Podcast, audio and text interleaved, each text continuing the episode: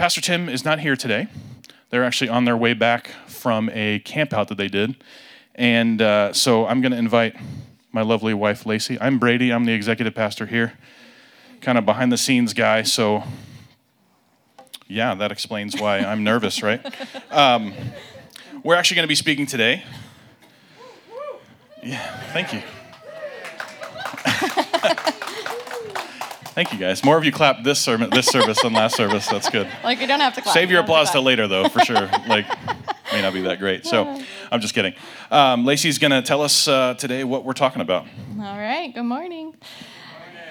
So, we have been in a series with Pastor Tim on remembering. And the past two weeks, um, past two Sundays, we have spent some time on this, remembering. So, the first week, Pastor Tim um, brought us through remembering what Jesus did on the cross for us and really bringing that back to making sure that we personally are remembering that. And we had communion together, which was beautiful. And then last week, he talked about remember, like a play on words of bringing the members of the body together. So, bringing it all back together and just talking about how important it is to be a body, how much we do really need one another, how we will go through seasons in our lifetimes where we do feel healthy and strong. And in those moments, we can be um, a light and a help to others. And then there'll be moments where we need help. And so it's just so important. And we're so thankful for this season of Connect Groups, as you mentioned.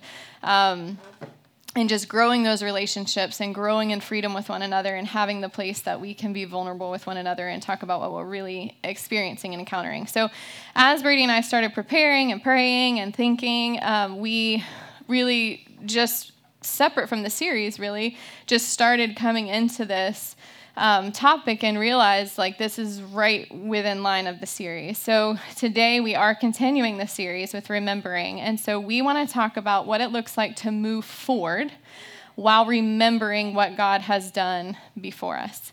Um, and so we just know we when we think about remembering the past, a statement that kind of comes to mind with history in general is you have to know your history so that you're not doomed to repeat it, right? Is that how it goes?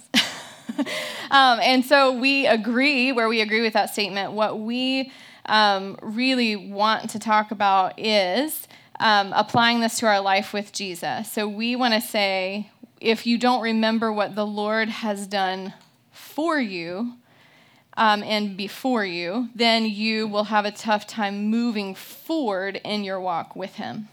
So we want to take a moment to look back and remember. And there is a confidence and hope that comes from remembering what the Lord has done. Yep. That's good. So we're going to jump in here. Um, we are going to jump around a little bit. I'm going to warn you now, because the Lord gave us a lot of scripture, and we're we're using it. And so, um, be prepared. We're going to jump around. Um, I'll try to uh, keep us in line as far as all the jumping. Bring, so bring the threads together. right, right. So we're going to start in Jeremiah chapter six, verse sixteen. Um, let's read it. This is what the Lord says Stand at the crossroads and look. Ask for the ancient paths. Ask where the good way is and walk in it, and you will find rest for your souls. Rest for your souls. That's That's good. who, who needs rest for your soul? yeah. So it's at this point at, in Jeremiah 6, uh, he's talking to Judah, and there, Jerusalem is actually under siege. It's being attacked by an army from the north. And uh, God is telling them, first, stand at the crossroads. So some of you feel like you're at a crossroads. A lot of us do. We, we feel like, and some of you feel like you're under siege. Um, but the cool thing about a crossroads is, is it's a place where you have multiple choices in which way to go. It's a, it's a, it's a meeting of ways to go.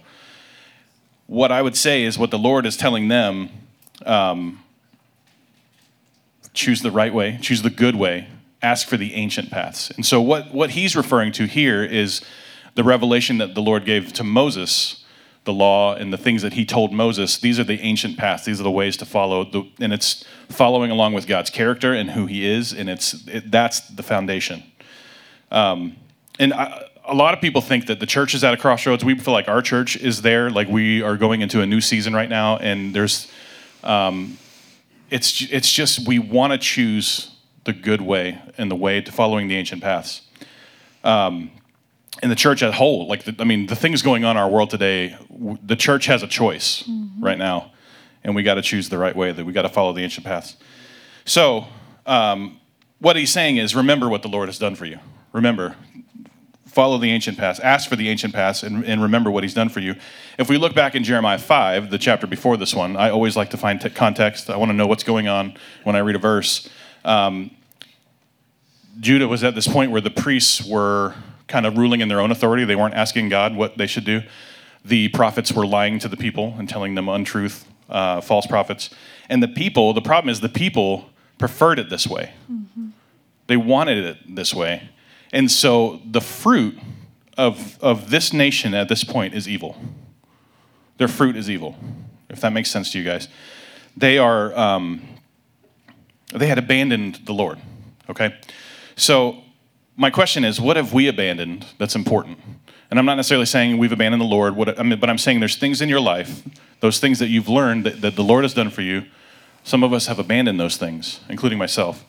Um, and we're constantly surrounded by new paths. There's always new ways to go, there's always directions, there's always choices that you have. Um, there's new paths of modern culture, modern religion, religion. I don't even like saying the word religion, honestly um, as a Christ follower. I'm, I'm not about religion. We're not about religion. We're about following Christ. So there's also other ancient paths. There's ancient paths that are not of the Lord. And there's people today that are worshiping um, little g gods from the past and not even realizing it. Molech and Baal and all these things that are spirits from the, the past that people are, they're ancient paths that people are going down, and it's not good. It leads to destruction. So we have to follow the good way, if that makes sense to you guys, the good way. So uh, that's the way that he set before us. And we know at this point they're talking about the law, but we know that Jesus fulfilled the law. And that's who we follow. His way is the truth, his word. So, moving on. Um, I'm not saying we don't do new things. I know in the past there's been churches that don't allow drums. There's been churches that don't allow video and new music and stuff like that. I, that is not at all what I'm saying. I'm not saying we stick to the old stuff. But what I'm saying is when we find new things, new ways of doing things, and by the way, I've been to some of those churches that don't have drums, and I, it's not that fun. I, I, I like drums. Um, whew, little churches. So, as we move forward, we do new things because the Lord is moving in new ways. But he, we always have the foundation of the ancient paths. We always have that good way and we have to stay there. Um, the new ways are not the Lord adapting to us. He's not adapting to what's happening in culture. Yes. He's the same so yesterday, today, and forever. And it's, uh, it's us adapting to how He's moving today. So, back when the new church, the, the early church was formed, after the day of Pentecost, they had to do things differently. The Holy Spirit coming in obviously changed things. So they had to do things differently. So how did the Lord build the church? How did he why did he do it then? Why did he like why did he do it so differently? And I think it has to do with there was just an explosion of people coming to the Lord after that day of Pentecost. It said they added 3,000 to their number on that day when the Holy Spirit fell. Awesome. When you have 3,000 people and you have 120 people that are disciples or apostles, whatever you want to call them, you got to do things different. Like you got to that's an immediate explosion of people in your church. Um, they had to adapt, but they had to remember the ancient paths because what they did still lined up with what the Lord wanted them to do.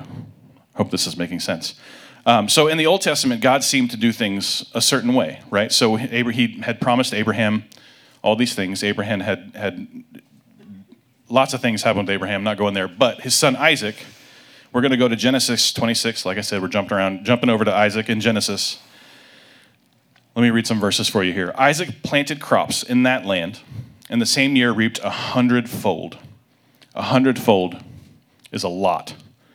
That's a hundred times what he thought he would get. Because the Lord blessed him. The man became rich, and his wealth continued to grow until he became very wealthy. He had so many flocks and herds and servants that the Philistines envied him. So all the wells that his father's servants had dug in the, in the time of his father Abraham, the Philistines stopped up, filling them with earth. Then Abimelech said to Isaac, Move away from us. You have become too powerful for us. So Isaac moved away from there and encamped in the valley of Gerar, where he settled. Isaac reopened the wells that had been dug in the time of his father. Let me read that again. Isaac reopened the wells that had been dug in the time of his father Abraham, which the Philistines had stopped up after Abraham died, and he gave them the same names his father had given them sometimes the enemy stops up your wells, okay? You need that water, you need those wells. And what we're saying today is Isaac remembered the ancient paths. He knew where those wells were, he redug them, and he named them the same thing. If you need a well, you need water, you need that source, you're not going to go searching around blindly in the land looking for a source of water when you know where the wells are. You redig the well. Mm-hmm. So God, God blessed Isaac a hundredfold, and he was extremely fruitful in his obedience. He reopened those wells, um, and he remembered the ancient paths. He knew the good way. He remembered what the Lord had done for his father, and he continued in that way. So here's the question How do we step into something new? How do we move forward while still remembering what the Lord has done and not abandoning those important things. I kind of look at it like um, if you build a house, obviously, when you build a house, you guys know you lay the foundation first. So you have your foundation. To me, that's the ancient past. That's the, the, the things that we know the Lord has done for us is the foundation. Now, you can build a house on top of that foundation, but in 20, 20, 30 years, whatever, if you're lucky enough to live there that long, you don't like the house anymore. You're like, this house is old. We need to redo this house. We need to redo everything. We're going to gut everything. But if that foundation is still good, you don't break up the foundation and lay a new one. Mm-hmm. If it's a good foundation, you stick with it. And then you Build beautify the house. You make the house. So that's what we're, we're talking about. When that foundation is good, those ancient paths are good, we go with it. Um, and we don't always know what God's doing in the season we sometimes we learn as we go but when we have those ancient paths that's that's when we need them the most when we have that foundation uh, we know that we, we know god's character we know what he does who he is uh, it makes it a lot easier when we don't know what he's doing in this season and we can recognize it a lot easier because it will never contradict his word exactly. it will never contradict who he is right so when we got those things we know the good way we're not going to get overwhelmed at the crossroads when you have all these choices does that make sense, everybody? Everybody following? All right, we're jumping again here. All right. So, um, another example of this is Joshua and Caleb. They had to deal with this during the Exodus from Egypt. So, um, we know in this story in the Word that Moses, God told Moses to get one person from each of the 12 tribes of Israel to go in before them in the land of Canaan to get um, intel, if you will, or to you know seek out the land and figure out strategy or what they were coming up against. Spies. They were spies, yeah. Um, um, so when the 12 came back, 10 out of the 12 said very clearly and sharply, There's no way we're doing this. Like, nope, not happening. There's giants there. Like, yes, there's milk and honey, but there's giants. And we look like grasshoppers, and we're not doing it. Um, and so we read in Numbers 14, 6 through 8, two of the men who had explored the land, Joshua son of Nun and Caleb son of Jephunneh, tore their clothing. So they clearly were not very happy with this. They said to all the people of Israel, The land we traveled through and explored is a wonderful land. And if the Lord is pleased with us, he will bring us safely into that land and give it to us new places, right? It is a land flowing with milk and honey. So Caleb, we see here, had a, and it says very clearly in the word that Caleb had a different attitude. He remained loyal, and the reward for that was that his descendants get the full share of the land. Um, so we see that there was a, a very clear, distinct difference in the perspective, the attitude, what he saw with his eyes. Um, and then we see in Numbers where Joshua received from Moses, it says that, that it goes through the section where the Lord told Moses to lay his full authority on Joshua, um, to transfer that authority. So it's important that we realize that Joshua and Caleb had They knew, they remembered Israel being delivered from Egypt. And so they knew their God, they knew what he could do. Yes, they remembered what he had done and what he had promised. And yes, yes. Um, sometimes we just forget. We forget um, what the Lord has done or where he has brought us from, what he has promised us and brought us through that we've seen. Um, and when I was just trying to think about this in um, life, like an illustration, and I thought of a golf swing, which is kind of funny, but I. I feel like that's a golf swing is one of those things that there's so many tiny little elements of that it's so important that you get the fundamentals down before you can ever have any shot of of hitting the ball, right? You have to remember them every time. Every single time. So um, my dad was a golf pro years ago, and so when him and my mom were first married, he wanted her to learn golf and love golf as much as he loved golf, and so they could play together and enjoy it together. So he set out to teach her golf, and he was instructing her on all of the elements of a golf swing. And do we have any anybody play golf? Mm-hmm. Um, well, see, I'm going to tell you why right now. my dad spent my mom tells the story that, that he had her swing a full year at a blade of grass before he put a golf ball down for her to hit. So, a full year. so, it's the fundamentals. It's the fundamental. You have to remember all the details. You got to get the grip right. Your thumb has to be right. You have to bend your knees. You have to keep your head down. You have to swing so that your elbow is in a perfect angle, right? And somehow still keep your head on, or your eye on the ball. And then bring it all the way through where your hips are facing a particular direction. You've brought the, you know, you've got the strength in it, you know, every single detail. And it has to be right every time in order to hit the ball. How many of you know if you don't keep your eye on the ball, you ever whacked it a few times, the ground? I can count on my hand like all the times on one hand that I've actually remembered every single thing and hit, and hit the ball right. yes, but he knew if he taught her the fundamentals, then the moment he put a ball down in front of her, she would smash it 200 yards. You know, and and she's been playing golf with him ever since and having fun.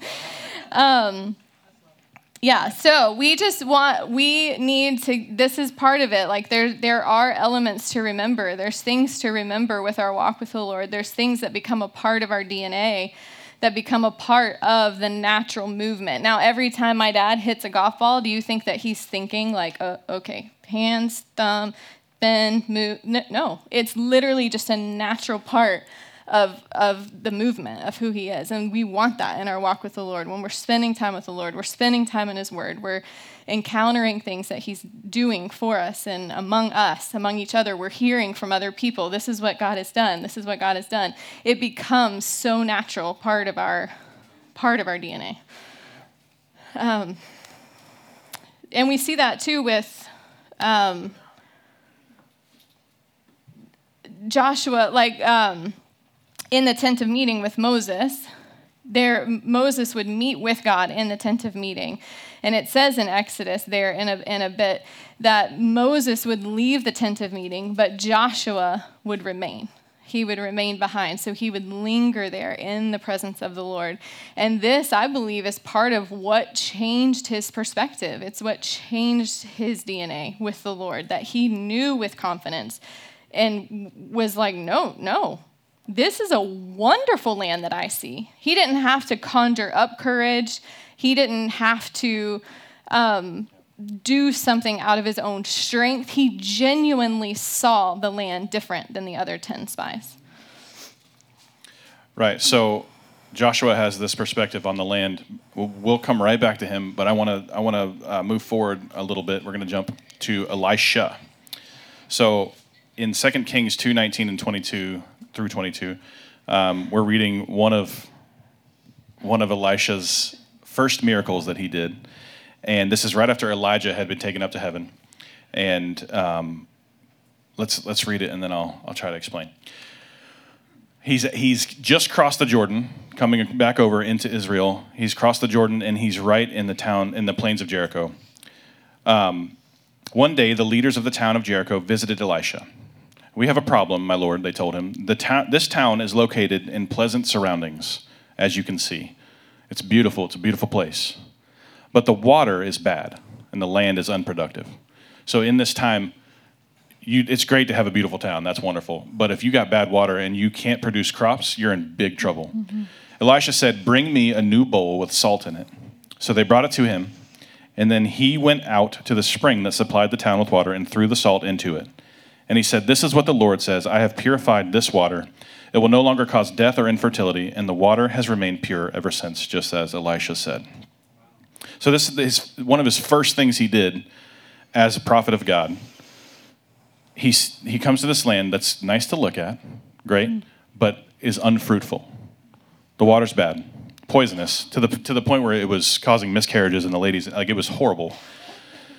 So, he's, he takes this salt and Tim talked about it last week. They read this. Lacey read this um, this passage, uh, and he talked about how it's weird that you would use salt because you you don't use salt on crops like that would kill the crops. But he's purifying the water with it, and I think it's largely a symbolic act. Um, and I think it's kind of some foreshadowing of Christ and how the church would be this cleansing agent for the water, a cleansing agent for the world to get rid of some of the poison of the world. Um, that's that's me. I didn't that's not in there, but I, I feel like it's foreshadowing. Um, and so the church wouldn't just be good to look at. Yep. Does that make sense? That fruitful. we actually are fruitful, right? Um, and an agent for change. So, but the main point, the thing, we'll get back to Joshua here in a second, because Elisha knew the significance of this, this actual geographic area in the plains of Jericho. This is the first place that the Israelites crossed into Israel, into Canaan, Canaan. at the time. Mm-hmm the first place they crossed over when they were going to take the land. So after the 40 years of wandering, after the spies said, no, this place is icky, they, all those guys died. All those 10 spies died. The two left, Joshua and Caleb. This is where they crossed over, and this is where they began to take, take the promise of the Lord and possess the land. So that's what I want you to remember. Um, and then now we rewind back to Joshua. So Elisha knows the significance of this, how the, the land has now become unproductive now, check this out. Back in Joshua 5. This is after Joshua and all of Israel had crossed into the promised land, into enemy territory. And it says, Joshua 5 11 through 12. The day after Passover, that very day, they ate some of the produce of the land unleavened bread and roasted grain. The manna stopped the day after they ate this food from the land. There was no longer any manna for the Israelites, but that year they ate the produce of Canaan. Mm-hmm. Ooh, so remember, Joshua and Caleb, they had a different perspective on this. Think about him. He's bringing these people into the land, and they actually get to enjoy the fruit of the land in the plains of Jericho for the first time. But right when they do, manna from heaven stops. Now, I don't know if the Lord told him it was going to stop. I don't know. But now that they're actually moving into the promise of the Lord, the Lord now provides in a different way, and He's providing through the land that they're supposed to take. I think that's significant. And when you look back at, at Elisha, how the land had become unproductive th- from this time period to, to, then, who knows what happened. But he's Elisha's remembering, hey, this is where we found fruit. Like this was the this fruitful land. fruitful land. Right. Yeah. I think that's uh, significant. So how how at this point, when the when the manna has stopped, he's got a million something people behind him how is he so confident? Is my question. That is a good question. Yeah, because not only did he have to eat and feed his family, but a million Israelites behind him. Um, he was steadfast to the Lord. He knew the promises of God. He knew that the provision would be there before him. And in Joshua 1 2 through 9, we read, and I'd like to invite the worship team up at this point.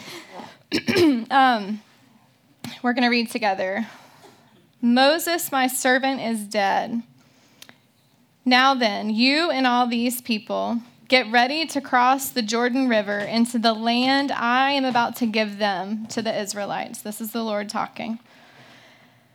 He says, I will give you every place where you set your foot, as I promised Moses. Your territory will extend from the desert to Lebanon and from the great river, the Euphrates, all the Hittite country to the Mediterranean Sea in the west. New places, right? No one will be able to stand against you all the days of your life. As I was with Moses, so I will be with you. I will never leave you or forsake you. Be strong and courageous because you will lead these people to inherit the land I swore to their ancestors to give them. Be strong and very courageous. Be careful to obey all the law my servant Moses gave you. Do not turn from it. So, the ancient paths, right? All the law. Do not turn from it to the right or to the left at the crossroads. When you come to a crossroads, don't turn to the right or to the left that you may be successful wherever you go. Keep the book of the law always on your lips. Meditate on it day and night, so that you may be careful to do everything written in it. Then you will be prosperous and successful. Have I not commanded you? Be strong and courageous. Do not be afraid. Do not be discouraged, for the Lord your God will be with you wherever you go. So we know as we move forward into new places, into new territory, into the promises of God, the things that He has set before us, that we can remain in the law, remain in His word, and walk with a different perspective, a different outlook, and a different heart. Um, at what's before us. So, before we go on, we do want to talk about what this looks like moving forward. What is that exactly? How does that look? How does it look for us as a church? Um, but before we do that, I just wanted to invite anybody that's here today, if you guys would just take a moment and close your eyes, bow your heads. I just want to give an opportunity right now that you could come into agreement. That you may be sitting there and think, wow, I just don't know these ancient paths. I don't know the, the law that Christ fulfilled for me. I don't know what Christ has done for me. We just want to tell you that today is a day that you have an opportunity to stand before God and exchange all that you are for all that He is. He offers such a supernatural, beautiful exchange by sending His Son Jesus to die on the cross for our sins that we have the ability to immediately have that firm foundation of Christ.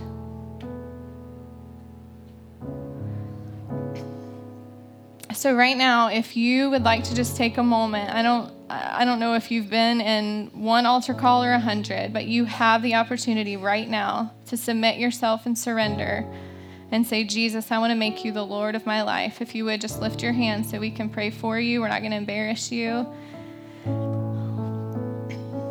Thank you, Lord. Thank you, Lord. God, thank you for these that you've brought here today. Lord, walk with them. Help us to come alongside them. And thank you, Lord, for the great exchange that takes place there, in new creation before you.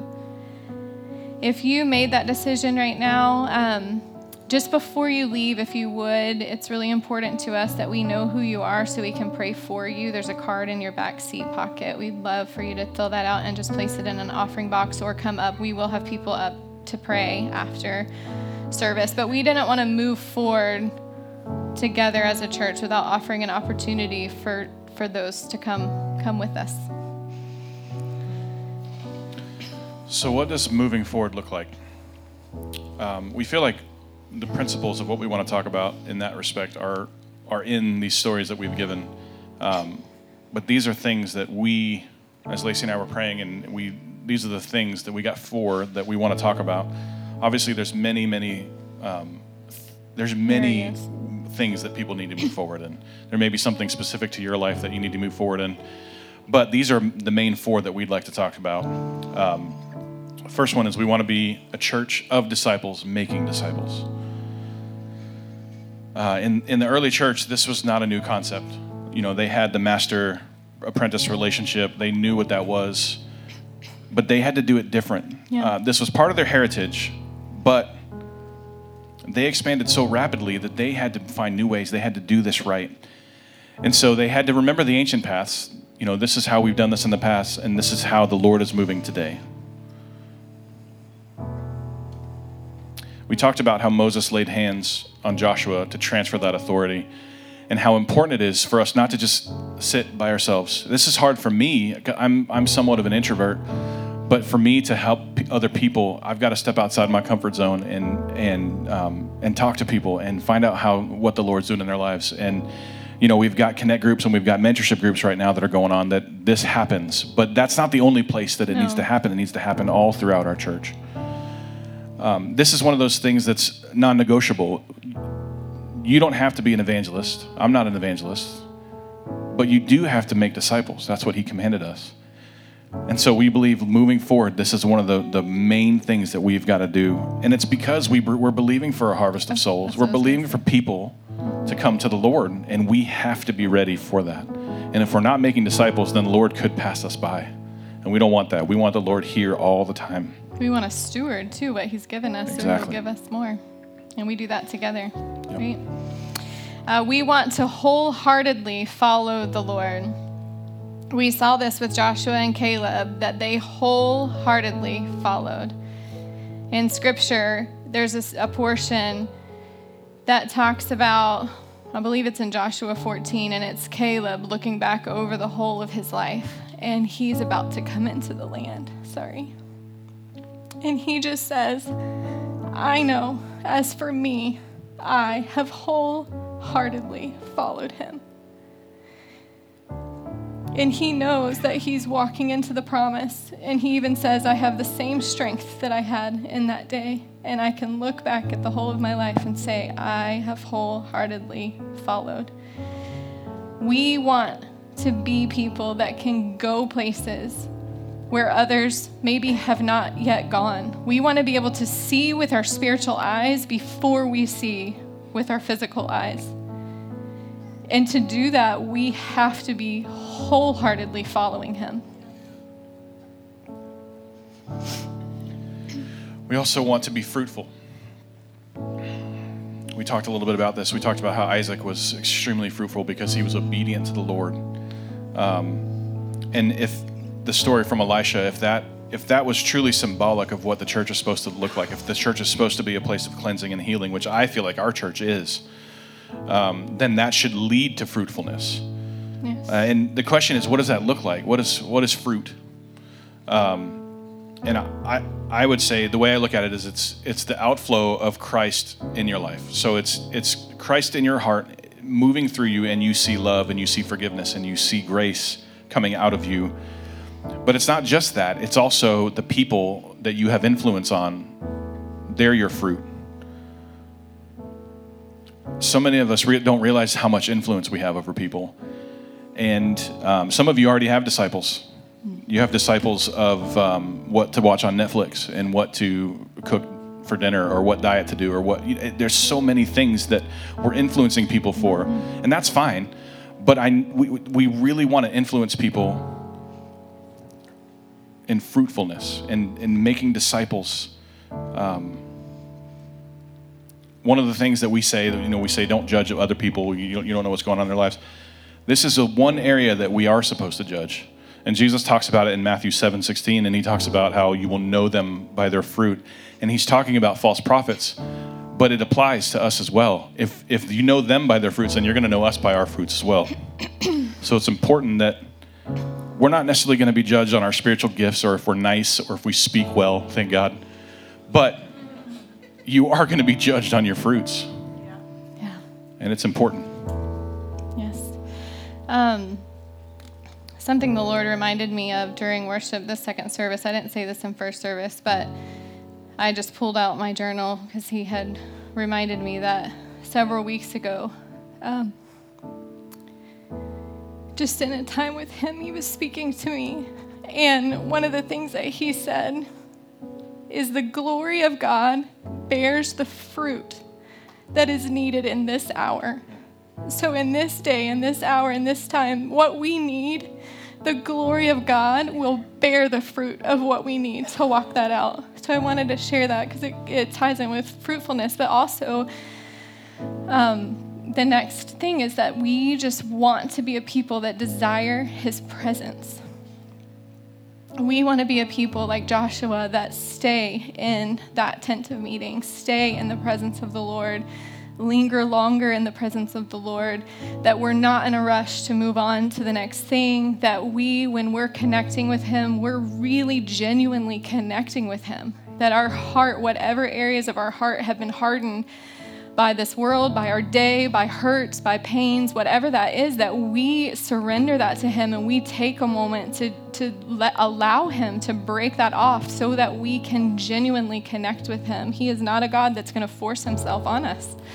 He's given us free will.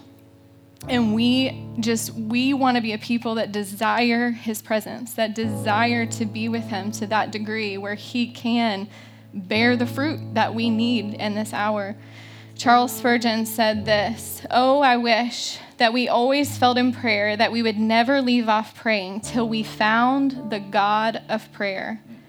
I wish that in our singing we would always feel that we had not truly praised God at all unless our song had found Him. And every note of it had some one of His attributes to sing. And then he says, Oh, what an effort it is sometimes really to get at God. So he's saying, like, man, if only we stayed long enough to really connect with him.